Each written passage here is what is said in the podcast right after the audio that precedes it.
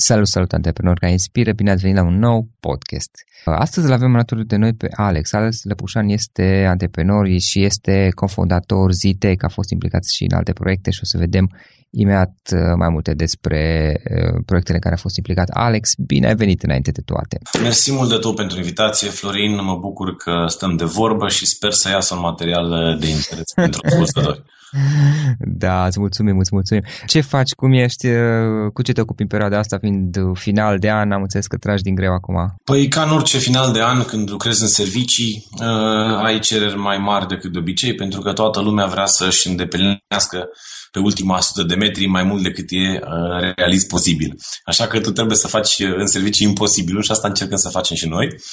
Suntem, iată, astăzi e 23, marea majoritate și a colegilor noștri și-au luat liber săptămâna viitoare. Eu sunt pe baricade și vreau să folosesc această săptămână în care lumea nu mai îmi trimite așa multe e mail ca să pot să recuperez toate lucrurile care au rămas în urmă.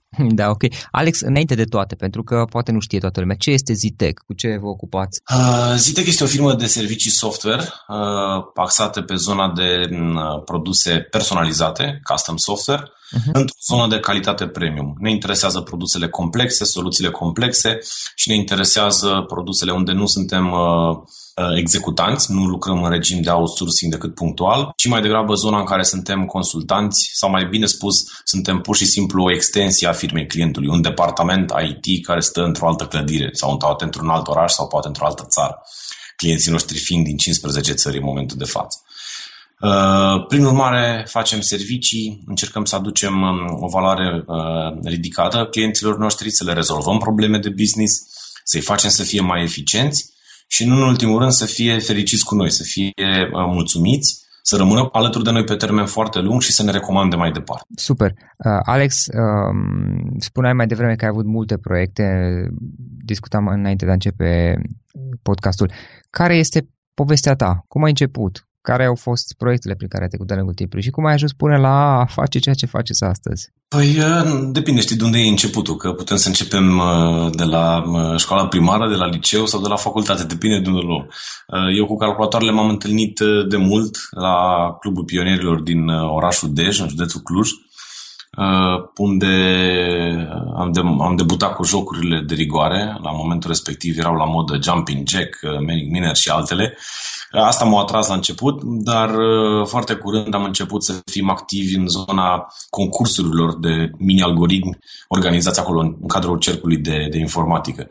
Și uh, atunci m-a atras nu numai partea asta de gaming, ci și partea de rezolvare de probleme, partea de folosire a softului pentru a rezolva anumite probleme.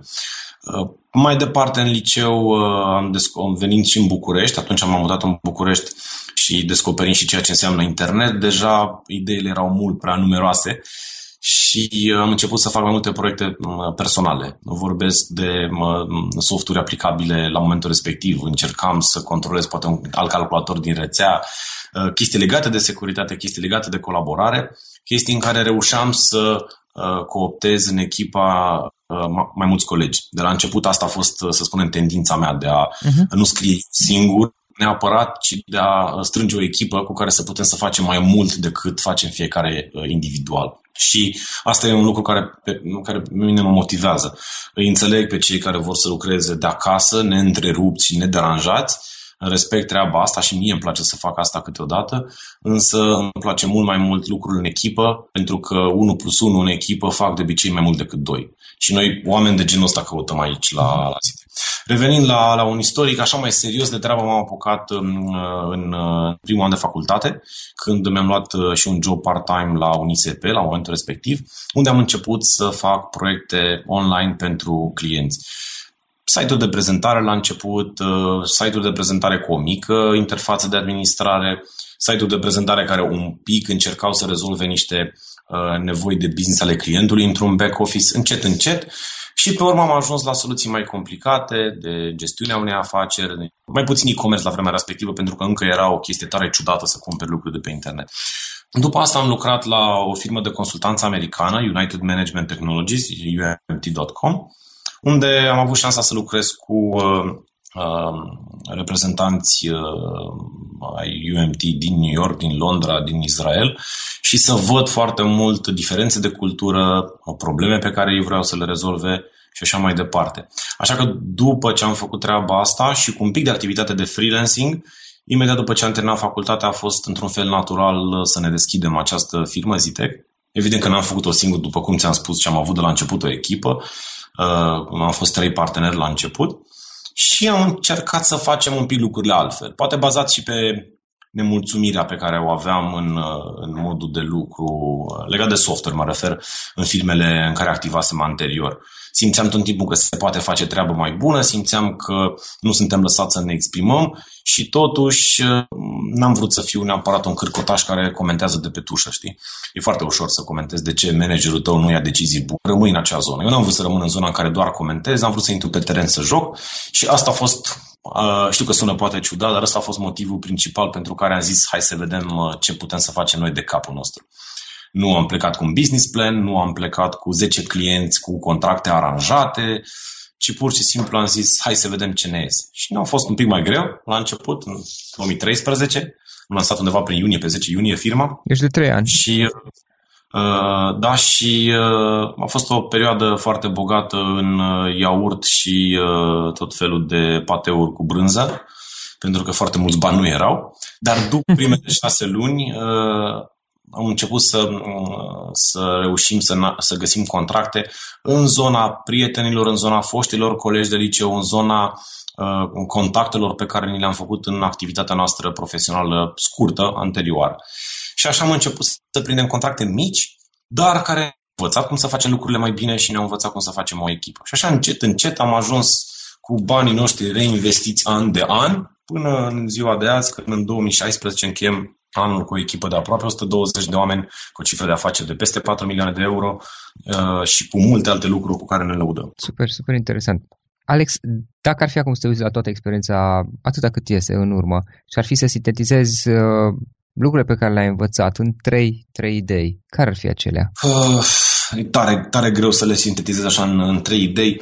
În primul rând, uh, ce am reținut este că, într-adevăr, uh, decizia asta și modul în care ne-am condus firma se bazează pe una dintre valorile mele personale și anume libertatea. Asta a fost și motivul pentru care m-am simțit încorsetat în anumite medii mai mult sau mai puțin corporatiste în care am activat și am simțit nevoia să fiu de capul meu, să fac lucrurile așa cum cred eu. Asta vine cu un avantaj, da? dar vine cu mari dezavantaje dacă îți lipsesc multe cunoștințe. Și mie îmi lipseau la momentul respectiv, pentru că uh, în anul respectiv nu aveai acces ca astăzi la atâtea resurse la bloguri de business, la uh, conferințe de startup-uri, la uh, bloguri în care să citești ce a mers, ce n-a mers pentru unii, pentru alții. Prin urmare, foarte multe dintre lucrurile uh, pe care le-am învățat, le-am învățat pe pielea mea și pe banii noștri. Ăsta e un lucru pe care l-am învățat înainte să te apuci să faci ceva, totuși uh, ajută foarte mult dacă te documentezi un pic mai mult, dacă ai acces la informație și dacă o folosești cum trebuie. Le-am învățat pe parcurs. Mie îmi place să spun că activitatea mea la Zitec este unul dintre cele mai scumpe programe de tip MBA pe care aș fi putut vreodată să-l plătesc. Și uh, îi invidiez într-un fel pe cei care astăzi pornesc la drum, uh, pe drumul antreprenoriatului, pentru că au la dispoziție resurse prin care să evite greșeli, care acum în retrospect uitându-mă par banale, dar atunci nu au fost atât de banale. E drept, e acest avantaj, e și alt avantaj, poate concurența e un pic mai mare, dar uh, na, nimic nu vine uh, ușor și gratuit. Deci cam prima idee ar fi asta, că înainte de a te lansa într-o afacere, uh, ai nevoie de experiență în domeniul respectiv, în industria respectivă, îți trebuie cât de cât să înțelegi uh, ce înseamnă un business plan, cum atragi un client, cum îl ții, cum să-ți faci o structură de preț sustenabilă și așa mai departe. Uh, dar și mai mult decât atât lucruri cu oamenii. Nu aveam foarte multe cunoștințe la, la nivelul ăsta și uh, am învățat greu să recrutăm, am învățat greu să dăm afară oameni care nu performează, am învățat greu să comunicăm cu oamenii, să înțelegem ce probleme au, să înțelegem cum trebuie să abordăm comunicarea cu ei, astfel încât să ajungem la problema lor adevărată, nu neapărat la problema care se vede la prima, la prima vedere. Uh-huh. Deci, uh, pe lângă cunoaștere, pe lângă prima idee, cea de a te documenta despre, hai să spunem, partea tehnică a afacerii, uh, e foarte, foarte important să știi cum să abordezi oamenii, mai ales dacă vii dintr-o zonă tehnică, cum veneam eu. Posibil ca oameni care au studiat uh, psihologie sau zone similare să le vadă mai natural lucrurile astea, dar pentru un IT, pentru cineva care a terminat automatica ca și mine, lucrurile astea nu sunt, uh, nu au fost așa ușoare. Deci, primul, partea tehnică, fă temele acolo, a doua, lucru cu oamenii. Și sunt și aici o grămadă de cărți care pot să ajute, sunt cursuri în zona respectivă.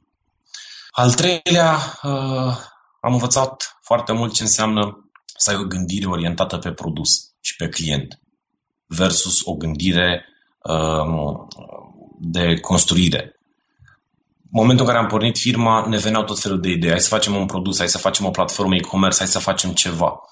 Ne îmbătam cu ideile astea. Păi, ce faină ideea asta, trebuie să o facem și săream și scriam cod și făceam acel produs. Și asta este e, o problemă pe care o văd la foarte mulți antreprenori care nu au experiență. Se apucă să-și facă produsul convingându-se că este produsul perfect și că ei au răspunsul la toate întrebările. Am învățat între timp că un produs bun nu rezultă decât în urma unor discuții cu potențiali clienți, nu rezultă decât în urma rezolvării unei probleme reale, o problemă reală în sensul în care este validată în piață cu clienți adevărați, nu doar în capul antreprenorului sau în situația lui. Trebuie să te asiguri că e o problemă reală și asta te asiguri nu prin vânzarea unei idei, să te duci să-i convingi pe alții că tu ai o idee bună, asta va fi ușor și te vor lăuda toți, ci prin a-i asculta pe alții, să vezi care sunt problemele lor adevărate, reale și pe urmă să te gândești care e soluția. Știi? Adică să vezi care e problema și să vezi dacă îți trebuie ciocan sau daltă, nu neapărat să ai un singur ciocan și să cauți doar cu ei. Cam asta ar fi o concluzie. A treia idee, să spunem. Da, practic. Îmi pare rău dacă nu ți, le-am, nu ți le-am compactat uh, de la început, au fost așa spontane acum, dar uh, sper că am fost cât de cât coerent. E ok. Practic, la ultimul punct este să încep înainte de toate verificând care sunt problemele potențialul clienți, iar nu gândit la soluția ta, am înțeles asta. Exact, este zona de customer validation, uh-huh. customer discovery, recomand cărțile scrise de post, ce să zic, un lucru deosebit să, să, să înțeleg perspectiva asta, pentru că eram blocat, uh-huh. realmente eram blocat într-un, uh, într-o gândire de tipul dacă scriu cod și scriu bine și mă folosesc priceperea mea, sigur va avea succes. Da, am înțeles. Uh, Alex, care a fost cea mai mare provocare pe care, prin care ai trecut? Uh, e și greu de spus, pentru că odată ce treci peste câte un element dificil, vine următorul și cel mai dificil pare ăsta pe care îl rezolvi acum. Uh, ce, ce pot să spun? Au fost foarte multe uh, puncte dificile de depășit așa în istoria asta de peste 13 ani. Uh, primul și cel mai dificil a fost când a trebuit să ne despărțim de unul dintre parteneri. Nu ne-am gândit niciodată când am pornit la drum că o să vină și momentul respectiv. Recomand oricărei echipe care pornește la drum să stabilească la început criteriile de despărțire. În momentul în care se întâmplă lucrul ăsta, uh, discuțiile devin uh, un pic mai emoționale, mai puțin raționale și neplăcute chiar uneori. Prin urmare, în momentul în care faceți o echipă, stabiliți exact ce se va întâmpla atunci când cineva va ieși din ecuație. Uh-huh. Dacă o faceți la început, ca pe un prenupțial, dacă vreți, da. Uh, în momentul în care cineva decide că vrea să o ia pe un alt drum, nu mai există o, o dezbatere, nu mai există certuri, se aplică regula care a fost agreată atunci când nu aveați nimic. Da, practic se agrează asta atunci când sunteți în cele mai bune relații, că se prieteni. Și când încă nu este nimic de împărțit, că atunci apar, uh, ah. apar toate chestiile de bun simț. Când deja ai de împărțit fie lucruri bune, fie nevoi, deja mhm. apare o problemă. Deci uh, ăsta a fost un moment care atunci a părut dificil, dar uh, odată ce l-am depășit am remarcat că de fapt e un moment care ne-a ajutat mai departe, când a trebuit să înlocuim aportul respectivului partener, am găsit oameni care nu numai că au umplut acel gol, dar au făcut mult mai mult decât uh, se întâmpla înainte. Și practic firma a făcut un pas, a făcut un pas în față. Uh-huh. Un alt moment dificil a fost în zona în care, datorită unor clienți interni și externi care nu-și plăteau facturile la timp, am ajuns într-o zonă de stres în care efectiv nu știam de unde și cum o să plătim salariile a doua zi. Noi am reușit ca, de când am deschis firma până acum, să nu întârziem niciodată salariile. Și ăsta e un lucru care poate să pară uh, ușor în anumite industrii sau în anumite firme în care tot timpul e un spate asigurat. E un, e un grup de firme, e o reprezentanță în afară și așa mai departe. Noi nu aveam la cine să ne întoarcem să cerem ajutor. Când ești mic și ești în servicii, nici băncile nu vorbesc cu tine, nici investitorii, practic ești doar tu și cu nevoile tale. Și asta a fost un moment destul de dificil. Nopți întregi nedormite, un stres foarte mare. Mă bucur că l-am depășit și sper să nu mai ajung uh, niciodată în zona respectivă. În cazul vostru ce s-a întâmplat? Practic uh, nu, a, nu aveți încasări, dacă am înțeles bine. Aveam, practic lucram, facturam, dar clienții uh, din vari motive, fie din cauza că aveau nu ei... Plăteau, nu uh, încasați voi banii, adică... Nu și achitau la timp facturile și intrau în niște întârzieri foarte mari iar noi aveam cheltuieli care veneau pe ceas la sfârșitul lunii sau la începutul lunii în funcție de cum plăteam salariile. Și furnizorii voștri nu așteptau. Exact. Și în plus față de asta, noi, de când am deschis firma și până acum, ne-am plătit mereu facturile în perioada de scadență, ceea ce Uh, pare un lucru destul de exotic în, uh, în zona asta balcanică a lumii. Dar uh, e un lucru pe care noi ni l-am, ni l-am propus și l-am respectat, uh-huh. pentru că pentru noi integritatea, inclusiv în business, este foarte, foarte importantă. Și ne respectăm la rândul nostru partenerii care și ei fac asta, plătesc facturile la timp. Din păcate, sunt mai degrabă rarități clienții de genul ăsta și nu numai în România. Am înțeles. Și în cazul de față, în această situație, pe scurt, cele mai importante lucruri pe care le-ați făcut ca să clarificați povestea asta și să reușiți să nu mai aveți practic problema cu fluxul de bani, cu încasările și așa mai departe, să, să le gestionați mai bine. Voi ce ați făcut de fapt? Păi, în primul rând, a trebuit să fim mai ferm cu clienții care erau rău, rău platnici, să le oprim serviciile sau să nu-i ajutăm chiar dacă aveau probleme critice în momentul în care ei nu ne achitau la timp, uh, să îi separăm pe cei care într-adevăr poate erau în dificultate și discutau și își eșalonau cumva datoriile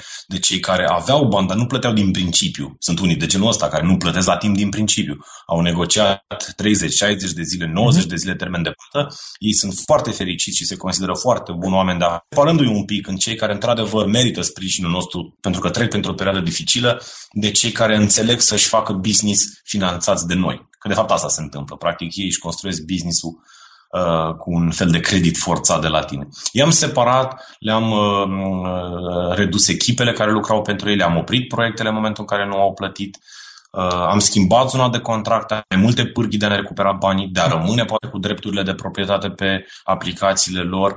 În momentul respectiv au început să fie mai atenți să-și plătească facturile, iar în momentul de față avem peste 80% dintre facturi plătite în sub 60 de zile, ceea ce uh, ne-a dus într-o zonă super relaxată financiar. Practic, pe undeva de fapt, voi înși vă genera, ați generat situația prin faptul că ați acceptat anumite compromisuri. În momentul în care ți-ai deschis firma, ești, tu ești de vină când o să ai facturile care nu s-au achitate la timp, evident. că stăteai angajările din firma ta care nu există. Mhm. Deci, evident că în momentul în care ai o firmă, tu ești de vină pentru tot ce se întâmplă cu siguranță pentru alea rele. Pentru alea, bu- alea bune nu tot timpul, că uneori se întâmplă și din cauza că așa se aliniază lucrurile. Da. Alea rele sigur ți le-ai făcut tu cu mâna ta. Deci clar, ai da, Noi am ajuns în zona aia uh, din, uh, un motiv foarte simplu. Eram concentrați pe a oferi servicii bune și nu concepeam oprirea unui serviciu sau să punem piciorul în prag în fața unui client, pentru că nu ne venea să, să credem că, uite, noi facem tot aici pentru ei, le ținem business-ul și pentru ei noi nu suntem o prioritate. Ne-a fost foarte greu să înțelegem că, știi, nu toți sunt cinstiți și nu toți au o integritate uh, pe care noi o așteptam ca fiind poate normal. Alex, o carte pe care ai recomandat ascultătorului podcastului, mai înainte ai menționat și ceva autor, poate fi același, poate fi altcineva. Păi eu o să-l menționez încă o dată pe Steve Blank pentru că uh, impactul pe care în cartea lui Four Steps uh, to the Epiphany uh, l-a avut a fost mare și îl recomand. Uh, de asemenea, ce pot să spun este că nu e neapărat nevoie să citiți toată cartea asta, care e un pic mai tehnică, Uh, există pe, pe marketuri, pe Amazon și pe altele, uh, sumarul cărții respective și puteți să o cumpărați, să o citiți pe aia. Uh-huh. mai ales dacă nu sunteți programator sau o persoană tehnică, vă recomand mai degrabă sumarul acestei cărți. În rest, să nu destul de multe cărți pe care le-am găsit relevante în, în domeniul ăsta. Mi-a plăcut uh, foarte mult uh, Managing Humans ca și carte, mi-a plăcut Motivation 2.0 ca și carte. Uh, aș rămâne în zona asta, deci uh, legate de produs și legate de echipă și motivarea echipei. Nu o să recomand cărți tehnice pentru că alea sunt mai ușor de găsit și un subiect care de obicei ne este mai îndemână nouă aici în România. Ne facem treaba pe tehnic bine de obicei. Nu ne e mai greu să creștem business-ul și să înțelegem cum să facem o echipă cu adevărat sudată. Uh-huh, ok. Alex, uh, unul sau poate mai multe instrumente online pe care tu obișnuiești să le folosești în activitatea ta uzuală zilnică? Te referi la tool de productivitate personală sau? Da, da, sau de management poate fi. Nu mă refer la cele neapărat tehnice pentru a scrie linii de cod. Înțeles. Păi ce să spun, folosesc uh, uh, foarte mult suitele de, email, de cloud și de la Microsoft și de la Google, Office 365 și Google Apps, cu calendare, cu tot ce înseamnă asta.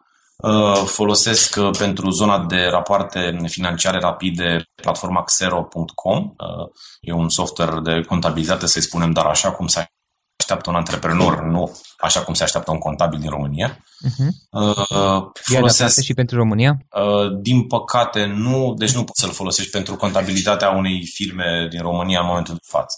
Mhm. Nu, nu se potrivește în toate aspectele, dar poți să-ți urmărești o grămadă de, de aspecte și poți să-ți generezi un PNL în timp real pe el. Nu o să poți să-ți faci încă o dată contabilitatea pe legea română prin el. Din Alte tool de genul ăsta folosesc OneNote destul de mult. Îmi place că merge pe toate platformele și uh, pe mobile și pe tabletă și pe desktop și îmi găsesc ușor documentele.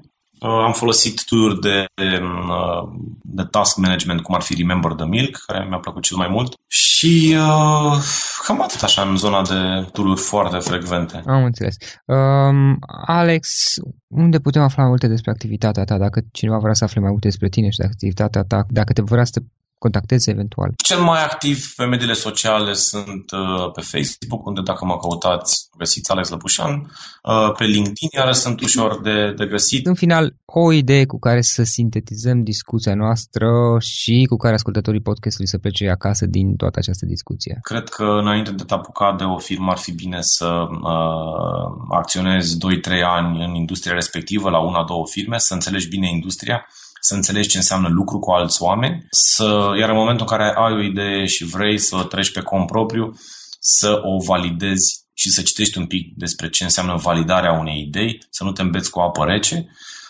Dani se spune într-una că fail and fail fast, dar asta nu înseamnă că trebuie să sărim cu capul înainte într-o piscină care nu are apă, de trei tot să iasă. Este, după ce ai sărit toate de două ori și ai văzut că nu e apă, vezi și unde e robinetul ăla să dai drumul la apă în piscină. Uh, încă o dată, se, pentru că mantra asta de fail and fail fast uh, poate este greu înțele, greșit înțeleasă de către unii. Da, e ok să greșești, dar ar trebui să te pregătești ca să minimizezi pe cât posibil lucrul ăsta. Am înțeles. Alex, mulțumim foarte mult pentru această discuție și mult succes mai departe. Și eu îți mulțumesc, Florin, mă bucur că am discutat și uh, sărbători fericite.